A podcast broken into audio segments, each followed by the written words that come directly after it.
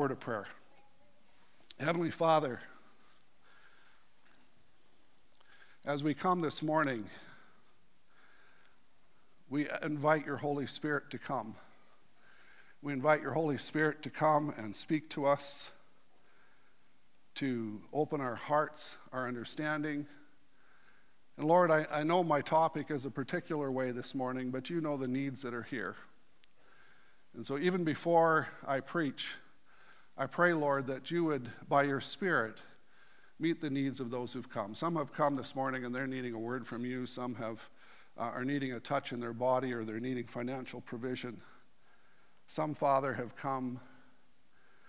They're needing to hear your voice. They're needing direction. Some need reconciliation. Some need hope. And Lord, I'm not speaking on all those topics, but I know your Holy Spirit can meet them right where they're at. And I pray, Lord, as Father of your people, that you will meet those needs. And now, Father, we pray that you would take your word and you'd open it to our hearts. Feed us this morning. In Jesus' name, amen. I'm going to grab just a quick drink of water here. You don't want a dry sermon.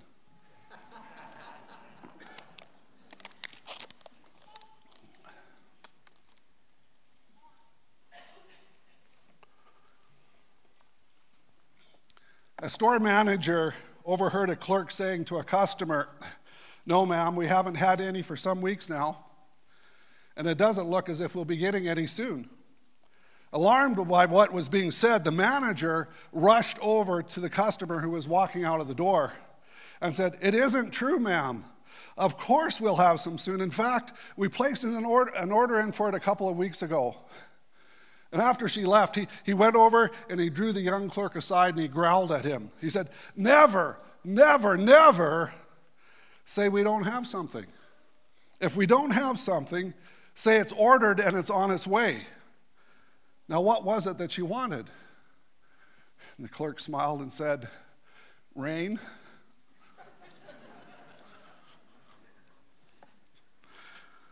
A young engineer was leaving the office at 3:45 when he found the acting CEO standing in front of a shredder with a piece of paper in his hand. "Listen," said the acting CEO, "this is a very sensitive and important document. And my secretary is not here. Can you make this thing work?" "Certainly," said the young engineer. And he turned his machine on and he inserted the paper and he pressed the start button. "Excellent, excellent," said the acting CEO as the paper disappeared inside the machine. He said, "I just need one copy." Yep. Okay, I know they're sad, but... Each of these jokes, they highlight the importance of communication in the workplace. How many know that a lot of things happen in the workplace that we would shake our heads at and say, "Well, that happened at work." The reality is, most of us spend the majority, a major portion of our lives working. Anybody understand that? You know, even the Bible says, 6 days you shall work, and then one day you rest. And so even once you finish work and you come home, there's mowing the grass, there's doing dishes, there's cooking, there's all the house cleaning that has to happen, making beds and laundry and on and on and on. And then if you're a fella, there's the house maintenance and fixing things, home repairs. And if you're a student, you're doing school work. And even when you're retired, you know, the work goes on. You still have to get your lawn mowed, and you still have to shovel your snow, and you still have to do the work around home. And there might even be other things that you're involved in or you're involved volunteering in. But since work is such a big part of our lives, don't you think that some of our preaching and teaching should help you with that? I mean, really, 6 days of your week are focused on giving your life to make a living, to support some industry or business. And so we should be preparing you for the context of work. And so how do you integrate your faith with your job? How do you follow Christ in your 9 to 5? What does that look like? What about your chores at home? How do you integrate Christ and your Christian life into doing your work at home? And the reality is that takes up a major chunk of our lives, and so we have to understand what that is. And so to understand what that looks like, I want to look at three different topics.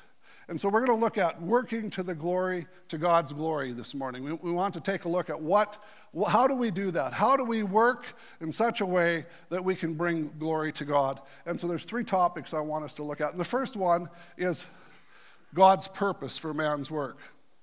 Now let me ask you a question. When is work first mentioned in the Bible?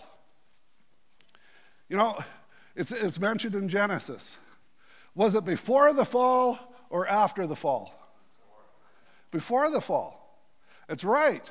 Some people are under the mistaken idea that work is a curse and it's a result of the fall.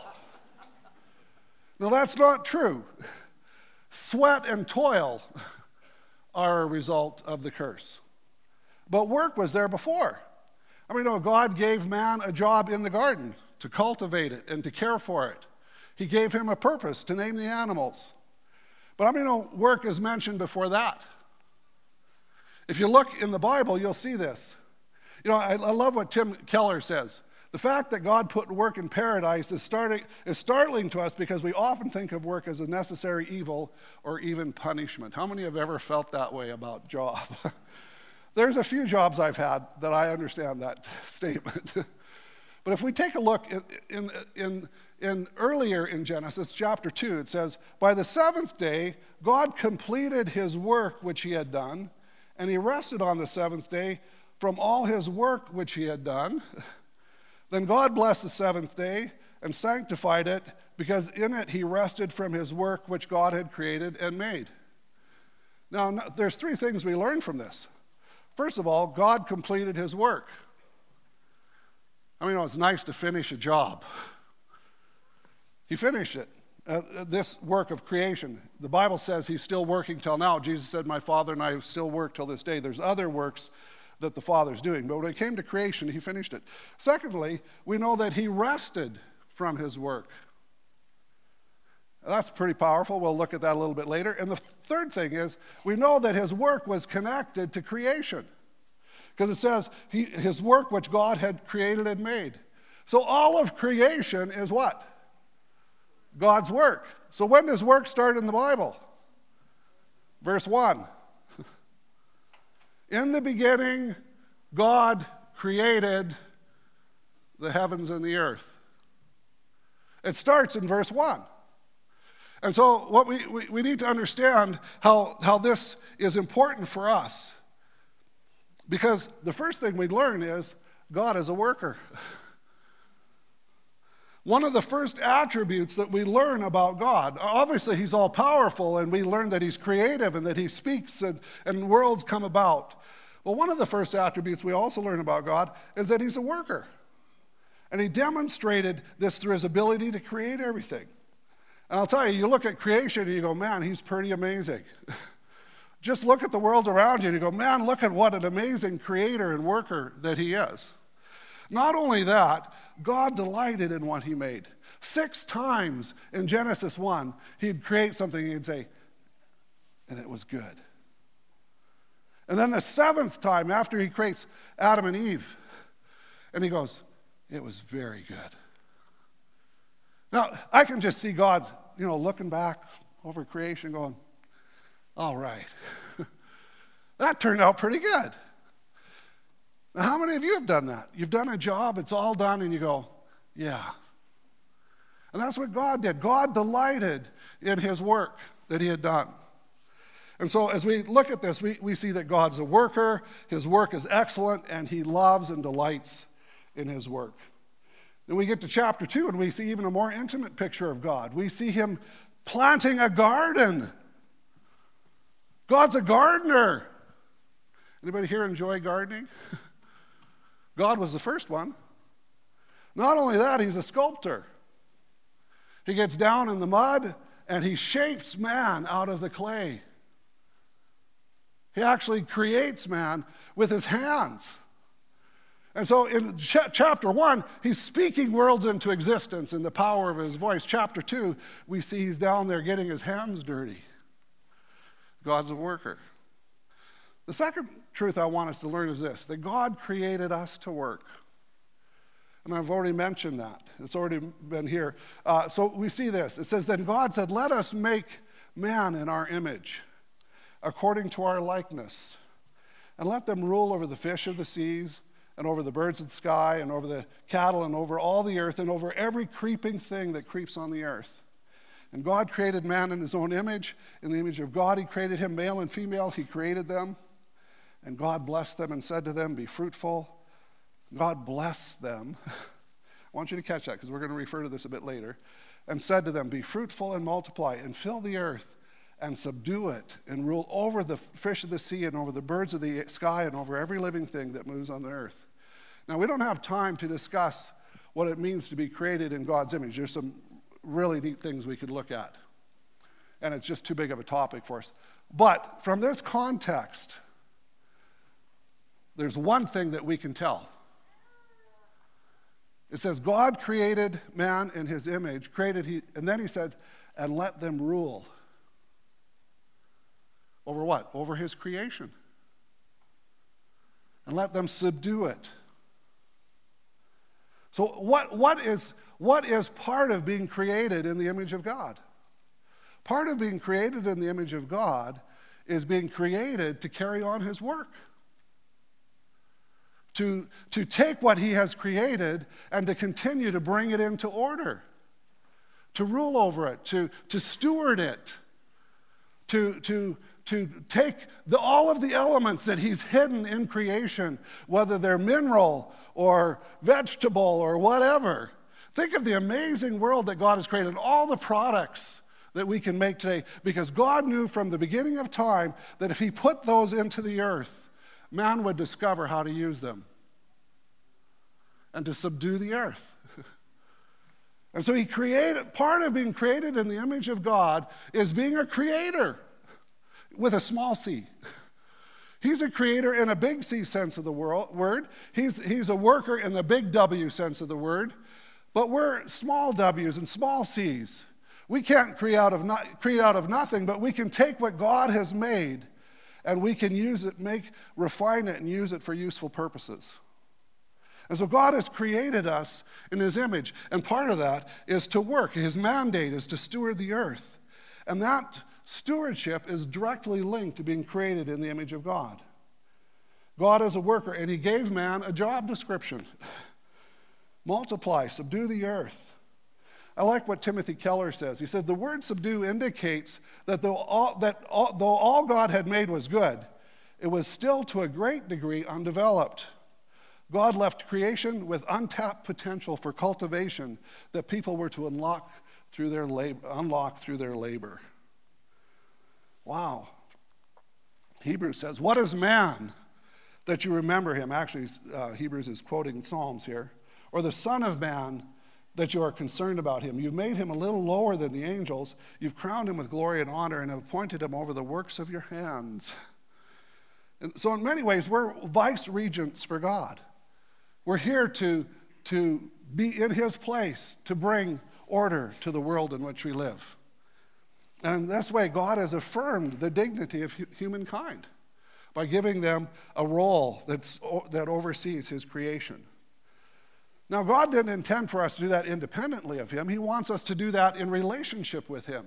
He wants us to do that and to see his purposes fulfilled for the well-being of mankind and for the well-being as we multiply and fill the earth. That's part of what his role is. And so we see for God, he puts man in the garden to cultivate it and to keep it. That word keep can mean also guard, to protect it. And so man was there to develop, to take the potential that was in that garden and see it expand. Some of you are farmers and you understand what that process is like. Then he also called man, I won't read the passage, but he called man, you know, how many know God could have named the animals? In the first chapter, he creates light, and he calls the light day, and he names the night, night. And as he goes through, he names things. But now he says to man, that's part of his work, is naming things. Now he says to man, I want you to do this. You name the animals. I mean, scientists have been doing it ever since. You know, whatever taxonomy of animals and their species and genus and kind and all the things they've been, you know, and all these huge Latin words and Greek words and whatever. They've been doing it ever since. But naming the animal, and really it indicates that man understood the nature, because when you name something in a biblical sense, you're naming something after its nature. That's why names had meaning. And so for some reason in, you know, whatever language Adam spoke, a duck was a duck because it was a duck. There was something about it that looked like a duck. And that's a duck. And that's a cat, and that's a dog, and that's a parrot, and whatever. And so man does that. He's a steward not to exploit creation, not to take advantage of it, but to care for it. Now we know that all work is honorable. It offers opportunity for us to fulfill God's purposes in this planet as we carry out our jobs. Let's move on to the third point. The third point is this. God intended for us to balance work and rest. How many know God rested? He didn't create us to work 7 days. 6 days. Now, most of the time it's 5 days at the job, and usually at home you're doing the catch-up work to get things done at home or in the evenings or whatever. But God created us for rest. And so even Exodus, based on the creation account, says, 6 days you shall labor and do all your work. But the seventh day is the Sabbath of the Lord your God. In it you shall not do any work, you or your son or your daughter, your male or your female servant, or your cattle, or your sojourner who stays with you. For in 6 days the Lord made the heavens and the earth, going back to creation, the sea and all that is in them, and rested on the seventh day. Therefore the Lord blessed the Sabbath day and made it holy. Now I understand Christians have different perspectives on what this means and how it's applied, and what day is correct in light of New Testament and the Lord's Day and all those types of things. But I think all Christians would understand that God intended us to have a break. He intended us to not work all the time. How many know that for pastors, often one of their busiest days is the day that everybody else rests? So their day of rest has to be a different day. Some of you who are in emergency services, you may have to work on certain days of the week just so that the rest of society can be looked after. I understand that. But what we have to understand is that God still calls all of us to rest. There's a balance to life, and he wants us to learn what that balance is. And there's lots more I would like to say on this, but I'm going to skip through. The fourth thing that we learn is this. God intended for us to delight in our work and enjoy the rewards of our labor. How do we know that? You know, when we bought our house here in 2000, the fence was in really rough shape. And I didn't have time in those early years to do it because I was doing other things around the house. And finally, it was getting pretty bad. In fact, well, here's a little bit about let me just share a passage and I'll get to that. I think I missed something in my notes. It says, here's what I've seen to be good and fitting to eat, to drink and enjoy oneself in all one's labor, in which he toils under the sun during the few years of his life which God has given him, for this is his reward. How many know you can enjoy the fruit of your labor? Furthermore, as for every man to whom God has given riches and wealth, he has also empowered him to eat from them and to receive his reward and rejoice in his labor. This is the gift of God. So it's a gift of God for you to be able to enjoy some of the fruit of your labor. Now, we're not to lavish it all on ourselves, and we'll talk about that, and I think sometimes we need to set a lifestyle standard, but it's good to have a meal because you paid for it. It's good to have clothes that you've worked for. It's good to enjoy the fruit of your labor and live in a house, and so on.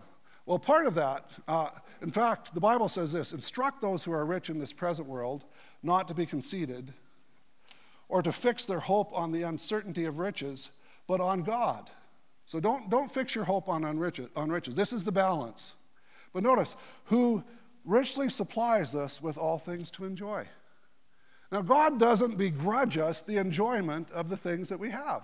That's not his purpose.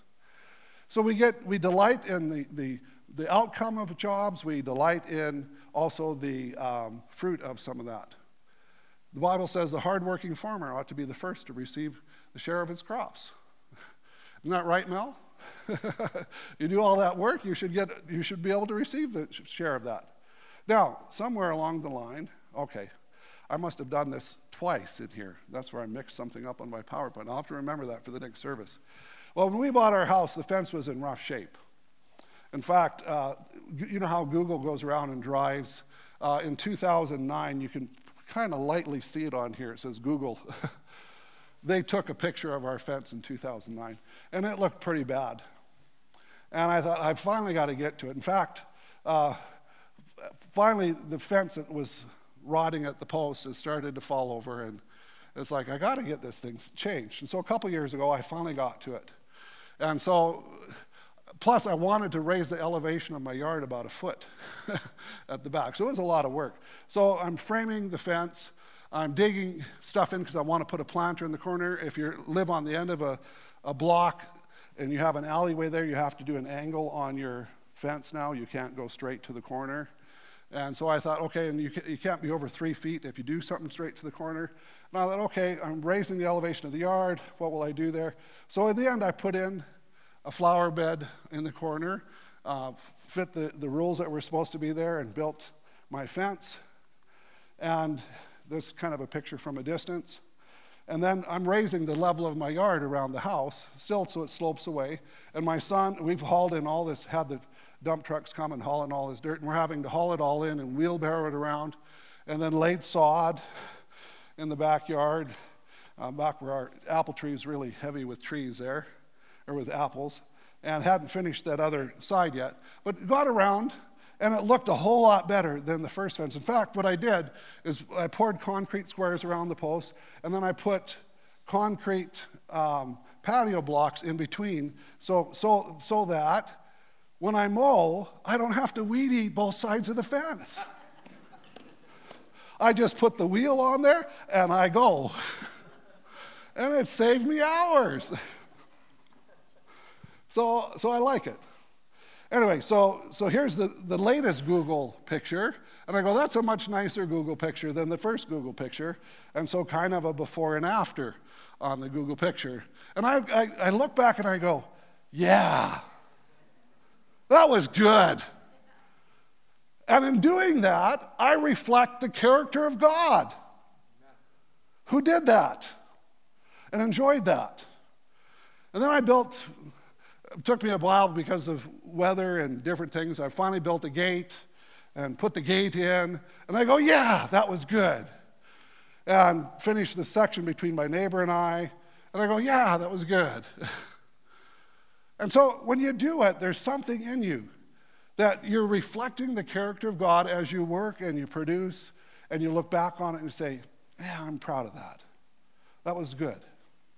Okay, so working to God's glory. So we've looked at God's purpose in work. Now I want us to take a look at sin's impact on work. And this one I'm going to go through really quickly because I'm wanting to make sure we get through the message this morning. How many know that when Adam and Eve disobeyed God, sin came into the world and it corrupted some things? And one of the first things it did is it impacted the attitudes and behavior of man. And one of the things, in terms of extremes, there are probably two extremes. I'll go back to there. In terms of extremes, in terms of our response to work. One extreme is sloth or laziness. How many know some of us, we have struggles at times. We don't want to do it. We procrastinate. That's something in my character that I have to overcome. And so the Bible warns us about that. And so rather than, I don't want to be productive. Instead, you know, I want to win the lottery. I want people to do the job for me. I want it to be handed to me on a silver platter. And in the way our society is, It's moving toward that way. Just, I want to retire at 45, or I want to work 4 hours a week. And there's books out, the 4-hour-a-week work week, and so on. And what you begin to see is people are just wanting more leisure and more leisure. And I'm not saying it's wrong to have leisure, but God didn't intend us just to sit back. He created us for a purpose, for the well-being of society.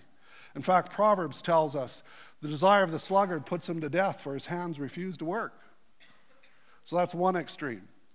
Paul says, now we command you, brethren, in the name of the Lord Jesus Christ, that you keep away from every brother who leads an unruly, a number of translations say idle or undisciplined life, and not according to the tradition which you receive from us. Paul taught them how to work. He says, for you yourselves know how you ought to follow our example, because we did not act in an undisciplined manner among you. And how does he describe that? Nor did we eat anyone's bread without paying for it. But with labor and hardship we kept working night and day so that we would not be a burden to any of you. Not because we do not have the right to this, because they were apostles, they could have eaten from some of that, but in order to offer ourselves as a model for you so that you would follow our example. For even when we were with you, we used to give you this order, if anyone is not willing to work, that he's not to eat either. For we hear that some among you are leading an undisciplined, there you go back to this idle life, doing no work at all, but acting like busybodies. Now such persons we command and exhort in the Lord Jesus Christ to work in quiet fashion and eat their own bread. Now, what he's talking about, don't be a mooch. I mean, I understand there are times when people have physical inabilities and disabilities and so on, and they're unable to work. I understand that. I understand when jobs are scarce and you can't work. But I had a fellow in Moose Jaw, and he would get laid off every year because his job was seasonal. And I said to him, Alan, volunteer somewhere. Don't just sit there getting unemployment and do nothing. It's not good for you. It's not good for your mind. It's not good for your habits. Contribute somewhere. Even if you're getting unemployment, go volunteer and do something worthwhile. Because God has created us to have a contribution somewhere. And so that whole side of things. Now, the other side of it is workaholism and materialism. And so people sacrifice their families, they sacrifice their health, they sacrifice their morals and their ethics because they want to get ahead, and they compromise. And so they want to climb the ladder. And that's the other extreme when it comes to work. And there are many other sins that have impacted the way we work. So you have selfishness and self-sufficiency and pride and envy and abuse of power and anger and greed and dishonesty and distrust and on and on and on. Because of the fall of man and its impact on us, how many know that the world around us and the work world sometimes is corrupt, is dishonest? And sometimes you might be working for a boss who's corrupt. And that impacts the job. And so on. And there's a lot more I could say on that, but let's move ahead. I love what C.S. Lewis said, in particular about pride. He says, now what I want you to get clear is this, that pride is essentially competitive, is competitive by its very nature. Pride gets no pleasure out of having something, only out of having more of it than the next man. We say people are proud of being rich or clever or good looking, but they are not. They are proud of being richer or cleverer or better looking than others. So pride gets into this whole thing. And I'm living at this standard, and this is my house, and this is what I have, and I've got these things, and this is how much vacation I have. And what happens is it often distorts people's perspective on their job and how they're to work. And even Christians can struggle with many of these different things. And so you have to be careful. What are the sins in my heart? What is the underneath motive behind my work? And allow God to search you and deal with that. Not only did sin corrupt man and affect man's attitude and behavior, how many know it's affected work itself? And so there's resistance to fruitfulness. Weeds come up. and thorns and thistles, and now I've got to work around that. And also there's the futility of things. Sometimes, you know, if you don't live for a higher purpose, then what purpose is work? It's all going to burn, right? And so that's why the writer of Genesis talks about, oh, this is the curse that was put on man. I'll greatly multiply your pain in childbirth, and as you bring forth children, your desire will be for your husband. There's conflict in the relationship there. We don't have time to look at that. Then he said to Adam, because you have listened to the voice of your wife and have eaten from the tree, says you shall not eat from it. Cursed is the ground because of you. Isn't it interesting? In Genesis 1, God blesses them and says, be fruitful and multiply, fill the earth and subdue it. In other words, multiply and work in the earth. Now, in Genesis 2, the curse is directly related to those two things. Pain in childbirth and resistance in creation. And so we have weather issues that we're dealing with and tornadoes and earthquakes, and they destroy what we've made. And we have to rebuild it all. And so all of that's part of the plan that comes out of it. And so there's the thorns and the thistles and the sweat of our brow and so on. And so the Ecclesiastes, the writer can write, so I hated life, for the work which has been done under the sun was grievous to me. If all you're doing is working under the sun, it's futile. All is vanity, unless there's a higher purpose.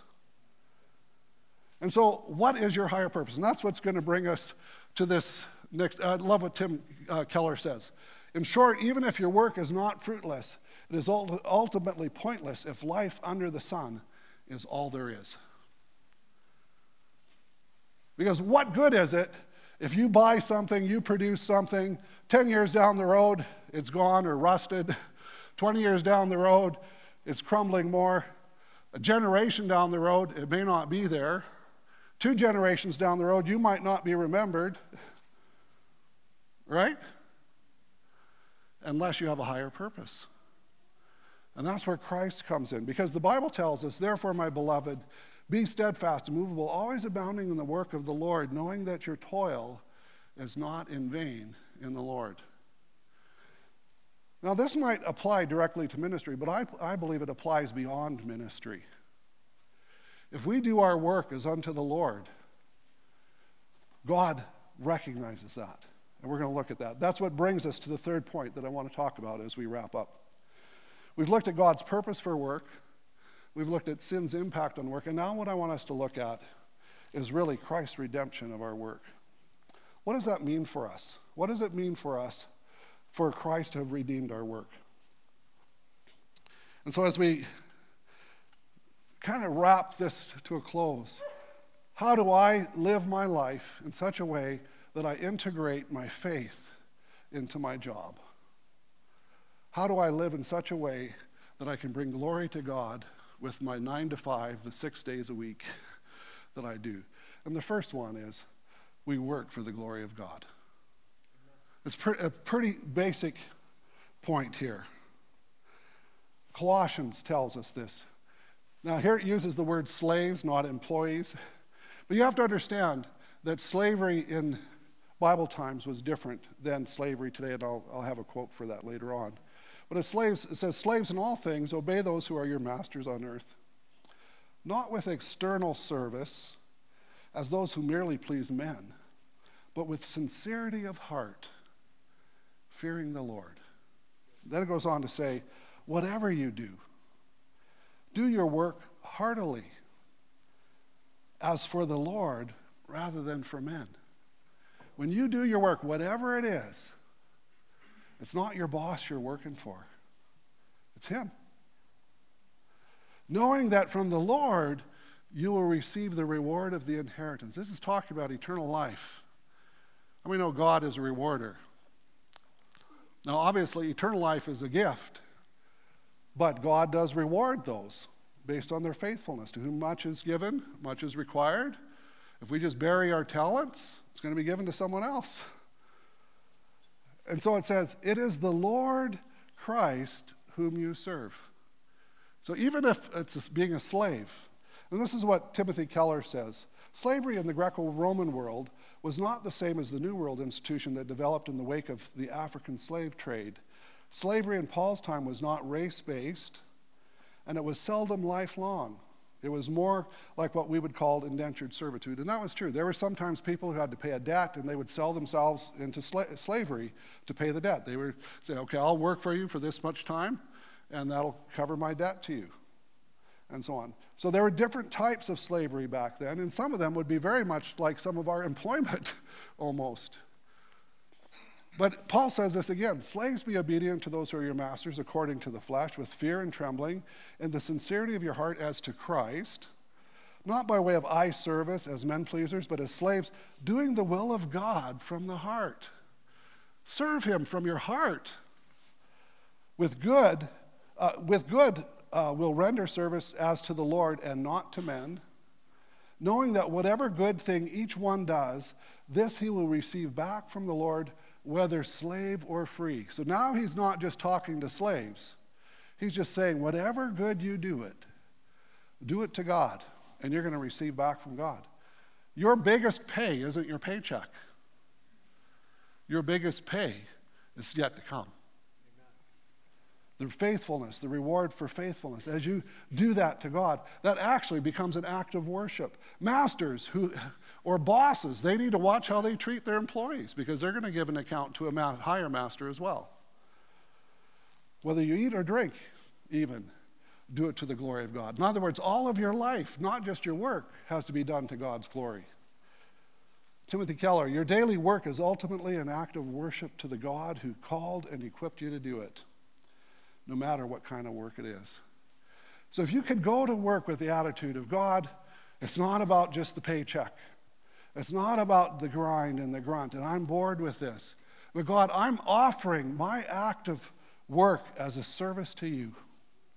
I want to do this. Someone once said, a Christian shoemaker isn't demonstrated by putting crosses on his shoes.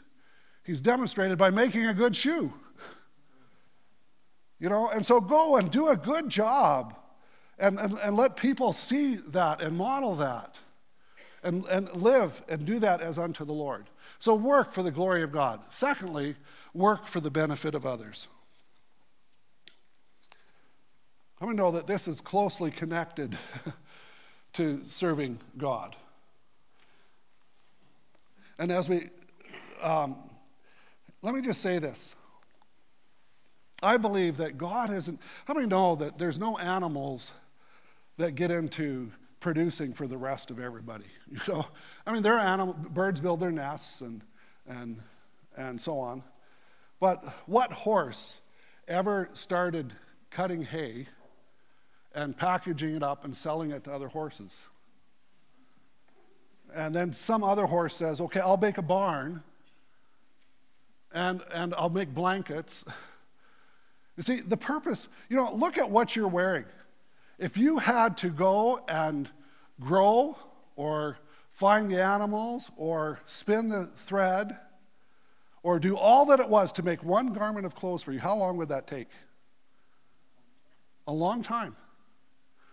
If you had to grow all your food and raise your cattle and import all your fruit from other parts of the world and do you know what? It's as society uses their gifts and works together, it's for the benefit of everyone else.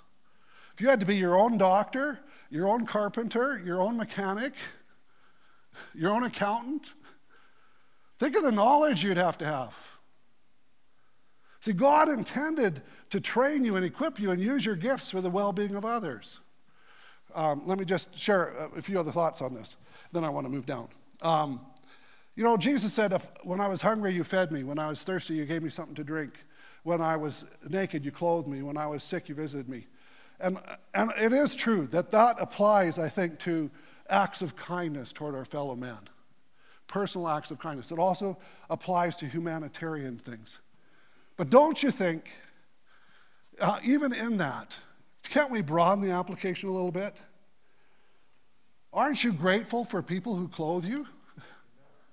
You know, the clothing industry, textiles and tailoring and retail.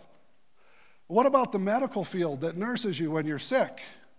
And the nurses and doctors and dentists and pharmacists and optometrists who I have an optometry appointment tomorrow. And I'm so glad someone else, if I had to learn that, what would that mean for me? If everyone had to do that, how many people would be able to see, you know? What about the food industry? The farmers and the grocery stores and the restaurants, and I'll bet you're happy there's going to be a meal after the service today. And you didn't have to fix it.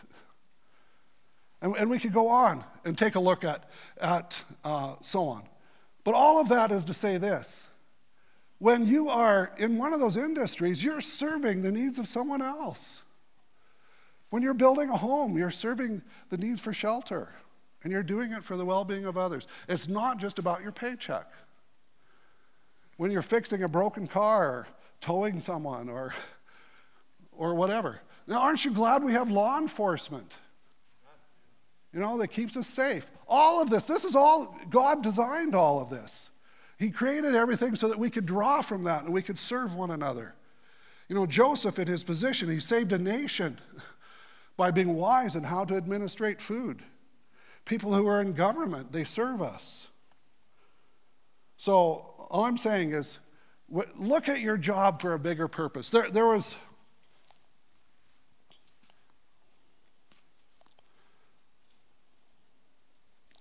I think I skipped that. Sometimes I go pretty fast. Let's go on to the next point. We work to image God in the world. You know, every time you do something to use your gifts and your talents, that's an image of God. When you create something, you're imaging God. Why do I do that? Why do I do a good job? Because I want to be like my Father in heaven. And we talk about being holy as your Father in heaven is holy. And we talk about loving as he loved, and God delights in truth, so we should delight in truth, and God's faithful, so we should be faithful, and God's merciful, so we should be merciful. And so all those are ways that we reflect God. But we also reflect God when we work and when we create. And we imitate him. How many know that no animal has ever used intelligence to create some new product that their instinct didn't already design them to make? But man does it all the time. Man, I can use this because someone created all the stuff to do it. Think of what the complication of a remote and a projector and an image. And yet we use it all the time because of the blessing of God. Okay. By using your talents and your gifts and so on. We work to provide for our own needs. Timothy says this. But if ever anyone does not provide for his own, and especially for those of his household, he has denied the faith and is worse than an unbeliever. I mean, we need to provide our own. Now, that doesn't mean there aren't times when we need some charity.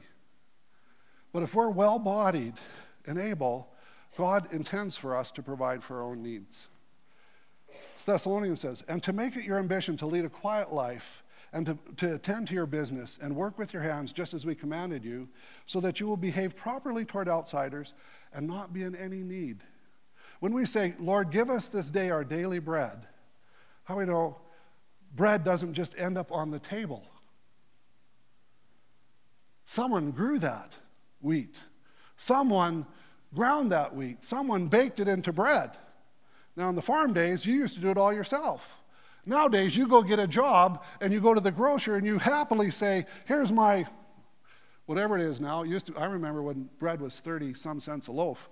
Now it's, what, $3 or $2? Here's my $3. I'll gladly pay this to you because I want that piece of bread. Thank you for your work. And we exchange. And I've provided for my needs. We work to be able to give. And this is my final point, and we're going to wrap up. He who steals must steal no longer. But let him work, but he must labor, performing with his own hands what is good, so that he will have something to share with one who has need. You know, God doesn't just intend for you to work for yourself. I think there are people who have more than they need. And God intends for us to share with others in need. There are some people who are unfortunate, and maybe they've tried to work, or maybe health prevents them, or there's charities that we can give to, or the work of the church needs to be done. And it's the support of people who support the work of the church, or it's a mission organization, or Living Faith Bible College. People support us so we can do our job. But when you work and God blesses you, part of what takes away the idolatry of your heart of possessions and things is to be able to say, I'm going to give. How many know it's all God's anyway? The Lord gives, the Lord takes away. Blessed be the name of the Lord. And so, God, if I'm a steward of what's yours, what do you want me to do with it? It's not just 10%. You know, I surrender 10%. You know, it's all of it. And I give it to him. And so he says, hey, you're my steward. I want you to use that money this way this time. Now, obviously, we have to pay our bills and meet our own needs, and those things are important. But we also need to give and share. Now, I hope that I've been able to encourage you. This is not a typical Sunday morning sermon topic. But my thought is, you know, we spend so much of our life in the workplace. We need some handles. We need a picture. What does that look like? And I want to tell you, when you go to work tomorrow, be an image bearer for Christ. When you go to work tomorrow, serve. When you serve someone, see Christ in that person that you serve. Do it as unto the Lord. Amen? Let's stand and let's close in prayer. We'll invite the worship team back to come as we wrap things up. And I'm not going to do an altar call or anything this morning, but if for some reason you would like prayer, maybe it's job-related or health-related or something, I'm happy to stay here and pray with you. Because some people are facing challenges in this very area, and so we want to be sure and stand with them and pray with them. But I would like to pray for you as we close, and as the worship team plays for us as we dismiss this morning.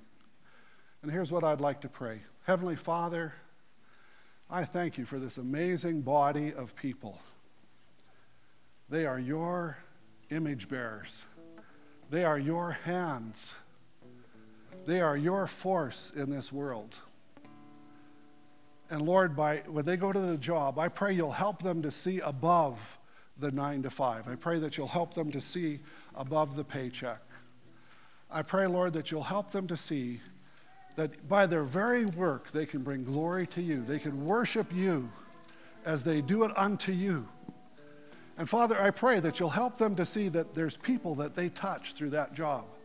And Father, some of those people may need a word of encouragement. Some of those people may need a prayer. Some of those people, they may have the opportunity to share the gospel with. But even if they don't, you know, as Francis of Assisi said, preach the gospel at all times and when necessary, use words. God, they can preach the gospel by doing their work as a service to you. And so, God, I pray for this body of believers that as they go throughout the city of Red Deer and outside of the city of Red Deer, that they will bring glory to you, and you will look down and say, well done, good job. When you did that, I saw that. Yeah, good job, very good. And you'll be pleased at their work, and they can enjoy the fruit of that. They can share it with others. And God, I pray you give them a purpose for their job higher than just pushing a button. That they would see that their work is done unto you and they're extending your kingdom and your purposes in the earth. I pray this in Jesus' name, amen. Amen. God bless you. Have a wonderful day.